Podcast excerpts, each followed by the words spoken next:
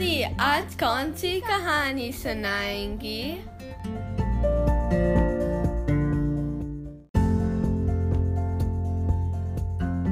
तुम लोग को हम चतुर चिड़िया की कहानी सुनाएँगे। एक थी नन्ही सी चिड़िया। थी तो वो छोटी सी, लेकिन वो बहुत अक्लमंद और चतुर थी। वो और उसका चिरौटा दोनों एक छोटे से घोंसले में रहते थे खुश खुश एक दिन चिरौटा बोला, चिड़िया चिड़िया, मुझे खीर खाने का बहुत मन हो रहा है। चिड़िया बोली अच्छा मैं जाती हूँ, पड़ोस के घर में चावल सूख रहे हैं तो मैं वहाँ से चावल लाती हूँ और तुम जाके मंदिर से थोड़ा सा दूध ले आओ। दोनों लोग उड़े। चिड़िया जल्दी से चावल लेके आई और वो जो थे, दूध ले आए चरोटा जी। अब चिड़िया ने खूब घोट घोट के खूब बढ़िया सी खीर बनाई। जब खीर तैयार हो गई तो चिरोटा बोला कि मैं नहा के आता हूँ तब खीर खाएँगे। चिड़िया बोली ठीक है जाओ। तो वो नहाने चला गया। चिड़िया ने जरा सी खीर चख के देखी कि ठीक बनी है या नहीं। तो खीर तो उसको बहुत ही टेस्टी लगी फिर उसने तो कहा थोड़ा और देखूँ थोड़ा और खाया। और भी टेस्टी लगी। और ऐसे कर कर के उसने तीन चार बार में वो तो पूरी खीर खा गई। हाँ, हाँ अब बर्तन खाली एक तरफ़ जरा सा चावल चिपका रह गया। अब चिड़िया डरी कि क्या करूँ? तो उसने वो बर्तन को ढाक के रख दिया और अपना जो था मुँह पे कपड़ा डाल के लेट गई। जब चिरौटा आया चिरौटा बोला आके अब मैं नहाया है चलो चलो चिड़िया दोनों लोग खीर खाते हैं। चिड़िया बोली मेरा तो सिर दुख रहा है तुम अपने आप वहाँ से बर्तन निकालो और खा लो।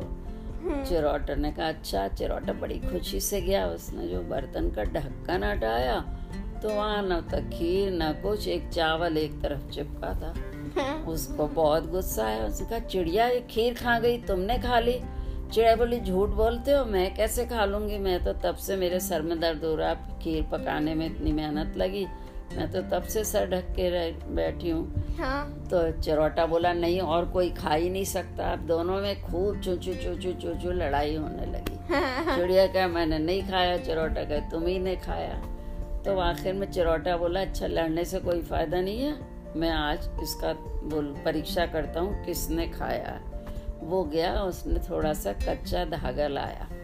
और कुएँ पे जहाँ बाल्टी भरने के लिए चरखी लगी होती है उसमें उसने उससे एक झूला बना के टांगा और उसने कहा, इस पे पहले मैं झूलूँगा, और जिसने खीर खाई होगी वो ही कुएँ में गिर जाएगा, और फिर तुम झूलोगी। चिड़िया बोली, ठीक है। चूड़ा चिरोटा जो था, उसने झूला बना के उसमें झूला। चिरोटा को तो बेचारे का पेट खाली था, उसमें ज़्यादा वज़न ही नहीं था तो झूला नहीं टूटा। और चिड़िया जी ने जम के खाई थी खीर उनका पेट बड़ा हो रहा था। वो वो जब झूले में बैठी तो झूला पट्टे से टूट गया और वो गिरी कुएँ में। अब चिरोटा बाहर से चू चू करे और वो भी चीची करे अंदर से। इतने में कोई पानी भरने आया। तो उसने जैसे ही बाल्टी अंदर डाली चिड़िया जो थी वो चक्के पानी में बैठ गई। अब उसने जब बाल्टी भर के ऊपर आई तो उसने देखा हाय पानी में तो चिड़िया है। तो उसने पूरी बाल्टी उलट दी वहाँ पे। अब चिड़िया वहाँ गीली हो गई। अब गीली चिड़िया उड़ सकती है? हाँ तो चिड़िया जो थी वहाँ बेचारी सूखने के इंतज़ार में बैठी रही और चौरोटा एक टहनी पे बैठा हुआ था और वहाँ से चू चू कह रहा था कि बेईमानी करी इसकी तुम्हें सजा मिली है। और चिड़िया बेचारी शर्मिंदा धीरे धीरे चीची कर रही थी। इतने में वहाँ पे एक गाय आई। और गाय ने जो था चिड़िया जी के ऊपर गोबर कर दिया। अब जो थी वो चिड़िया जी गंदी हो गई बेचारी। अब वो जो था, उतनी देर में एक कुत्ता आया। कुत्ता बोला, चिड़िया चिड़िया, मैं तुझे खाऊं। चिड़िया बोली, अरे गंदे गंदे क्या खाओ? धुली धुली खाओ। कुत्ता बोला, बात तो ठीक है। उसने चिड़िया को ले जाके और जहाँ एक गड्ढे में पानी भरा था, उसमें उसको खूब धो के और फिर रखा। बोला, अब मैं खा जाऊँ? चिड़िया बोली, गीली गीली क्या खाओ? सूखी सूखी खाओ। तो कुत्ता बोला ठीक है ये भी बात सही है वो वहीं बैठ गया और बैठे बैठे उसको आने लगी नींद और चिड़िया जो थी वो सूखने के इंतज़ार में बैठी बैठी जैसे ही उनके पर सूखे वो फुर्र से उड़ गई और कुत्ता देखता रह गया और चिड़िया जो थी वो आराम से उसके चिरोटे के पास जाके बैठी और फिर उन्होंने अपने जो थे दोनों परों से उनकी माफ़ी मांगी चिरोटा को और अपने दुम छुला के उनसे कहा कि माफ़ कर दो, सही में मैंने खाया था, मेरी नीयत ख़राब हो गई थी, अब मैं तुम्हारे लिए कल फिर खीर बनाऊँगी। चिरवाटा भी हंस गया, उसने माफ़ कर दिया, दोनों पुर से उड़ के फिर अपने घोंसले में चले गए।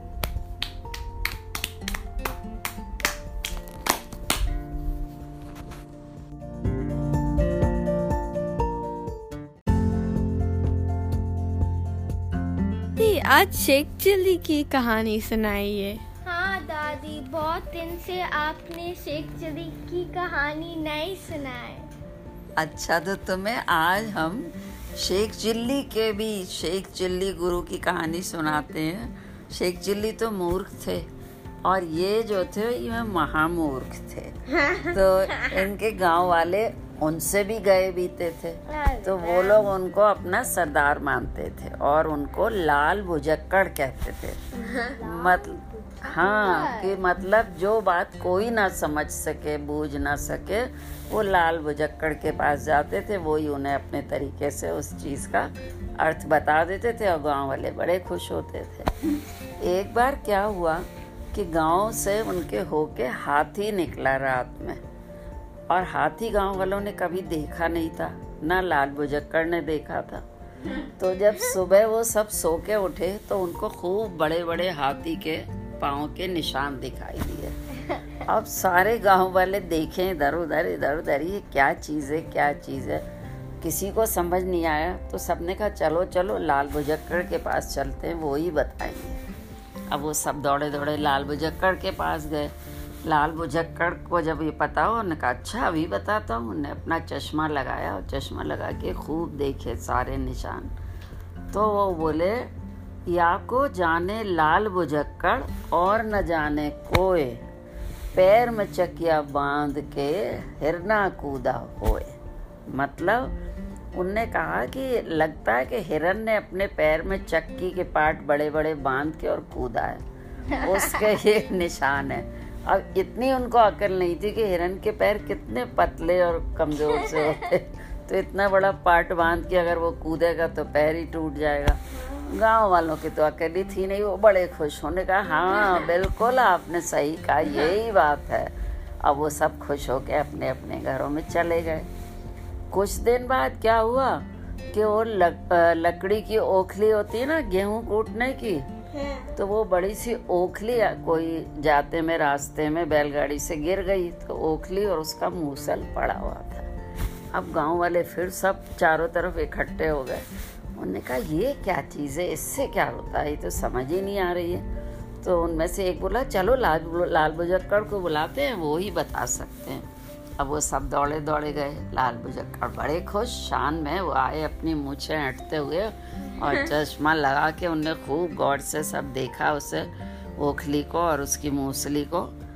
तब बोले वो या को जाने लाल बजक्कड़ और न जाने कोय होए न हो ये खुदा की सुरमे दानी होए। तो मतलब तुम लोग समझे सुरमे दानी आँखों में काजल लगाने का एक पाउडर होता है जिसे सुरमा कहते हैं। तो उसकी छोटी छोटी सी दो इंच की डिब्बियाँ होती हैं। और उसमें एक पतली सी सलाई होती है जिससे सुरमा लगाया जाता है। तो उन्होंने कहा कि ये तो खुदा की सुरमेदानी है मतलब भगवान की। तो आदमियों की जो दो इंच की होती है तो भगवान की इतनी बड़ी है जो कि ढाई फुट ऊँची है। अब तो वो लोग बहुत ताली बजा के बहुत खुश है। उन्होंने कहा, हमारे लाल बुजक्कड़ बहुत ज्ञानी है, कोई इनकी बराबरी नहीं कर सकता। अब गाँव वाले फिर अपने घर में चले गए, सब फिर रहने लगे। एक बार उधर से कुछ ज्ञानी लोग थे, साधु संत और बहुत जिनने सब शास्त्र पढ़ रखे थे, होशियार लोग थे, वो निकल रहे थे। तो उन्होंने कहा कि ये इतना मूर्खों का गाँव है, इन्हें थोड़ा ज्ञान देना चाहिए ताकि इनका भी कुछ ज़िंदगी संभल जाए। तो उन्होंने कहा कि चलो अच्छा उनको कहते हैं जाके। अब वो लोग गए और उन्होंने गाँव वालों से कहा कि गाँव वाले हमारे गुरुजी तुम्हें कुछ ज्ञान देना चाहते हैं। उनने कहा, पहले हमारे लाल बुजक्कड़ से वो बहस करें और हम सब गाँव वाले बैठेंगे और बहस को देखेंगे। अगर बहस में जो जीत जाएगा, उसको हम ज्ञानी मानेंगे। हमारे तो लाल बुजक्कड़ ही ज्ञानी है। तो ज्ञानी लोग ने कहा, ठीक है, कर लो। अभी एक दिन तय हुआ बहस का और उसमें दो बड़े बड़े चबूतरों पे एक तरफ़ तो वो बैठे लाल बुजक्कड़ और उनके दो चार चेले और दूसरी तरफ़ वो ज्ञानी महाराज और उनके दो चार चेले और सारा गाँव इकट्ठा हुआ। अब जो था सबसे पहले ज्ञानी ने उनसे लाल बुजक्कड़ को एक उंगली दिखाई। एक उंगली का मतलब था कि संसार का पूरा शासन एक ही भगवान करता है। अब उनको लाल बुजक्कड़ को तो ये सब कुछ आता नहीं था उन्होंने सोचा ये एक उंगली दिखा रहा है मैं दो दिखा देता हूँ। और उनने दो उंगली दिखा दी। अब गाँव वाले बड़े खुश तालियाँ बजाई कि हमारे अ, उनको गुरुजी को तो ज़्यादा आता है इनको एक ही आता है इनने दो बताया। उसके बाद ज्ञानी जी ने सोचा चलो अच्छा ये ये कह रहे हैं कि ईश्वर और जीवात्मा दो हुए मान गए। फिर उन्होंने पाँच उंगलियाँ ज्ञानी जी ने लाल बुजक्कड़ को दिखाई। लाल बुजक्कड़ ने सोचा कि ये तो मुझे चांटा मारने को कह रहा है। और, और वो कह ये रहे थे कि शरीर जो है हमारा पाँच चीज़ों से बनता है अग्नि वायु जल और नभ और पृथ्वी। तो वो उन्हें तो इतना ज्ञान ही नहीं था उन्होंने सोचा ये चांटा दिखा रहा है तो मैं इसको मुट्ठी से उनने मुक्का बनाया मुक्का मारूँगा। अब तो गाँव वालों ने बड़ी ताली बजाई उन्होंने कहा वाह हमारे लालू जक्कड़ को जो ज्ञान है वो तो किसी को भी नहीं है। अच्छा ज्ञानी जी ने सोच लिया, ये ये कह रहे हैं कि हाँ पाँचों चीज़ों से मिला के जो है वो शरीर बनता है, वो बेचारे मान गए। फिर उन्होंने ज्ञानी जी ने प्रश्न किया कि, लाल भुजक्कड़ आप बताओ वेद कितने हैं? लाल भुजक्कड़ ने तो कभी जन्म कर्म में वेद के नाम ही नहीं सुने थे। तो उन्होंने उल्टा प्रश्न किया ज्ञानी जी से कि पहले आप बताओ वेद कितने हैं। तो ज्ञानी जी बोले वेद तो चार हैं ऋग्वेद यजुर्वेद सामवेद और अथर्ववेद। अब बुजक लाल बुजक्कड़ जी ने अपनी मूछ खूब रगड़ी और वो बुला के ज़ोर से बोले चार नहीं हैं सोलह वेद हैं। तो, तो ज्ञानी जी ने पूछा भाई सोलह वेद कौन से हैं? सारी दुनिया जानती है चार ही वेद हैं। तो बोले ऋग्वेद और ये सब अकेले थोड़ी हैं? देखो ऋग वेद वेदनी बेटा बेटी संग। चार तो ये हो गए। फिर अथर्ववेद वेदनी बेटा बेटी संग। चार ये हो गए। और यजुर्वेद वेदनी बेटा बेटी संग। और सामवेद वेदनी बेटा बेटी संग। सोलह हुए कि नहीं? तब ज्ञानी जी ने सर पीट लिया उनने अपने चेलों से कहा भैया इन पागलों से हम लोग पार नहीं पा सकते इन्हें कौन समझाएगा? उनने कहा उठाओ अपना सामान और चलो भागो यहाँ से। और उनके शेख चिल्ली जी के लाल बजक्कड़ जी के जो चेले चाटे थे वो बहुत खुश। उन्हें कंधे पर उठा के उनका खूब जयकारा लगाते फिर या को जाने लाल बजक्कड़ और न जाने कोई या को जाने लाल बजक्कड़ और न जाने कोई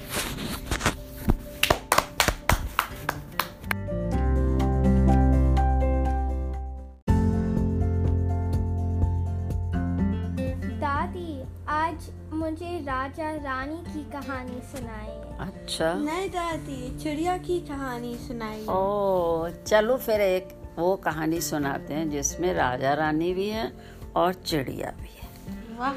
तो एक थे राजा और एक थी रानी और उनकी एक सुंदर सी राजकुमारी थी। एक बार क्या हुआ कि रानी बीमार पड़ गई।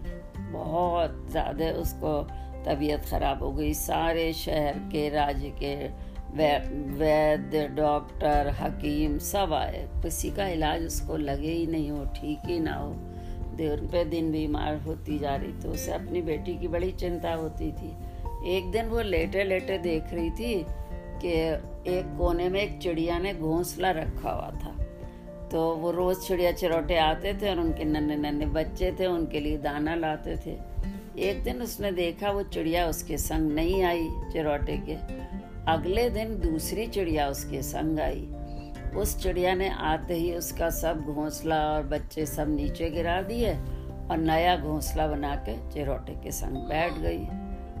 तो हाँ उसे बड़ा दुख लगा। उसने कहा अच्छा अगर मैं मर जाऊँगी तो ये राजा भी दूसरी शादी कर लेंगे, फिर मेरी बेटी का क्या होगा? बहुत उसने दुख माना तो उसने राजा से कहा कि, राजा, मुझे कुछ हो जाए, मैं तो अब नहीं बचूँगी। राजा बोले, ऐसे क्यों सोचते हो? उन्होंने कहा, नहीं, मुझे लग रहा है मैं बचूँगी नहीं। लेकिन मेरे पीछे तुम दूसरी शादी मत करना और अगर करो भी तो मेरी बेटी का बहुत ख्याल रखना। राजा ने कहा, ठीक है, ऐसा ही होगा।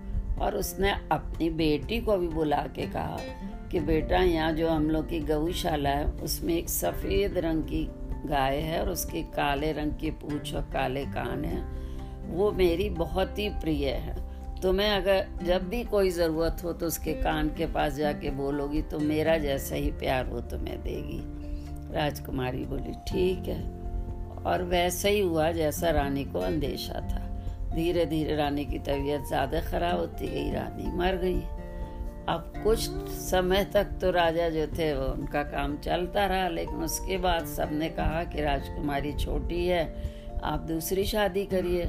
सबने जब ज़्यादा ज़ोर डाला तो उन्होंने दूसरी शादी कर ली। और हाँ बहुत देखभाल के लाए, लेकिन वो दूसरी रानी काफ़ी दुष्ट थी। उसके शुरू में तो उसका व्यवहार फिर भी राजकुमारी के संग अच्छा रहा। फिर कुछ एक साल बाद उसकी अपनी भी बेटी हो गई। तब से वो राजकुमारी से बहुत चिढ़ने लगी। उसकी बेटी ठीक उल्टे स्वभाव की थी। वो लड़ाकी, झगड़ालू, लालची और घमंडी थी और ये राजकुमारी बहुत सीधी, प्यार वाली और भोली वाली थी। तो वो राजकुमारी से हमेशा चिढ़ती थी कि ये अच्छी क्यों है, मेरी बेटी क्यों खराब है?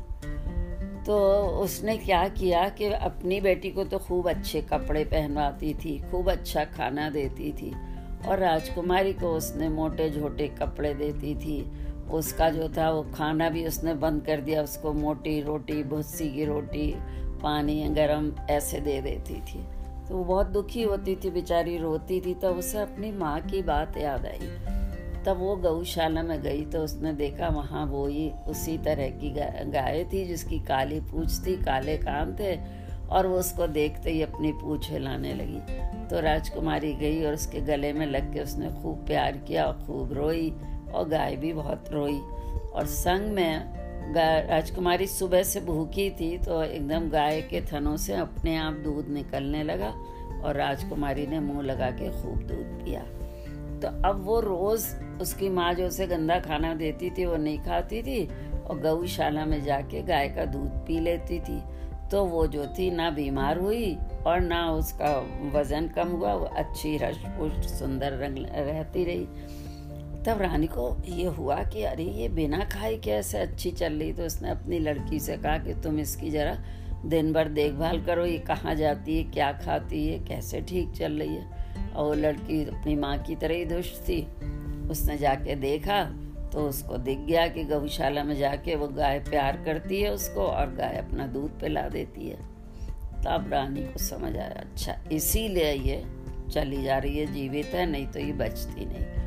तो उसने क्या किया? एक बार राजा गए थे विदेश तो उसने अपने मंत्री को बुला के कहा कि ये गाय बहुत मरखनी है इसके सींग जो है उनसे मुझे चोट लगी है इसको मरवा दो। तो मंत्री ने कहा कि राजा को आने दे उन्होंने कहा नहीं नहीं ये मेरा हुक्म है। अब मंत्री को तो उसकी बात माननी ही थी।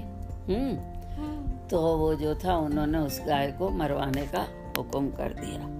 गाय को ये अंदाज हो गया कि ये मुझे सुबह मरवा देगी। तो उसने जब वो शाम को दूध पीने राजकुमारी आई तो उसने कहा, बेटा, अगर मुझे मरवा दें तो इनसे ये प्रार्थना कर लेना कि मेरी हड्डियों को वो एक जगह तुम्हारे उसमें, खिड़की के नीचे जो क्यारी है, उसमें गड़वा दें। उसने कहा, ठीक है। वो बहुत दुखी हुई, दोनों रोए, लेकिन कुछ कर नहीं सकते थे। तो अगले दिन गाय को मरवा दिया गया तो उसने रानी से जाके कहा कि उसकी हड्डियाँ जो हैं वो आप मेरी खिड़की के नीचे गड़वा दीजिए। रानी ने सोचा, चलो, इतने समय क्या नुकसान है? उसने उसकी हड्डियाँ वहीं गड़वा दी।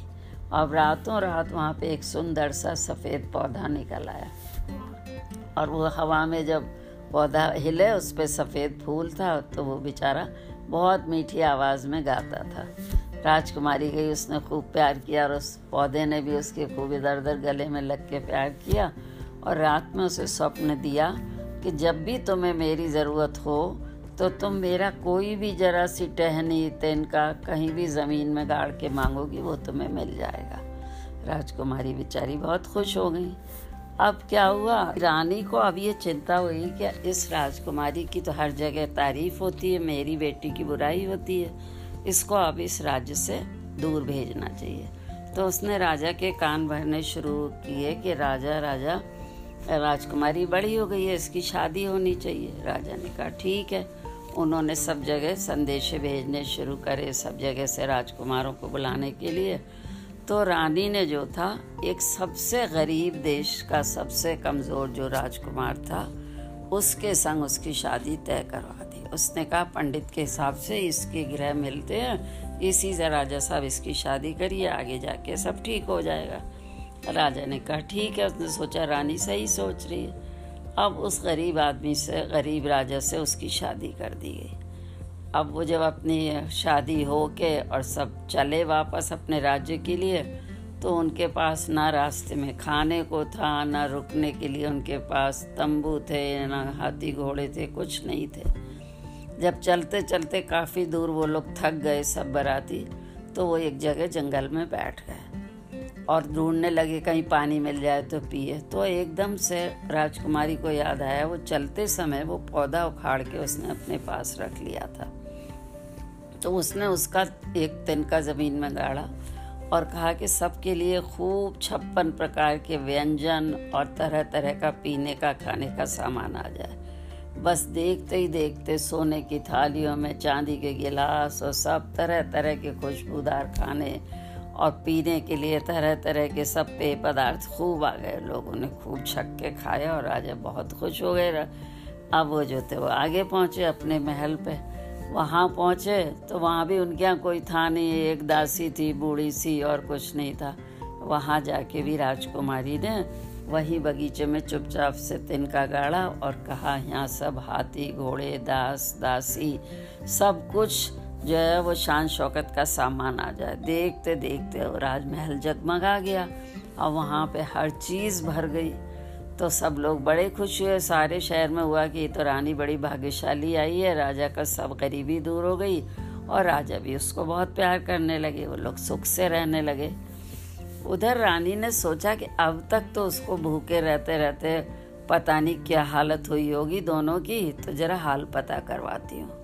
उसने हाल पता करवाने के लिए वहाँ संदेश भिजवाया कि रानी माँ जो है, तुम्हें याद कर रही हैं, तुम अपने मायके आओ, कुछ दिन यहाँ रह के जाओ। राजकुमारी तो भोली वाली थी, उनने सोचा शायद माँ मुझे प्यार करने लगी है तो उसने कहा, ठीक है, मैं आऊँगी।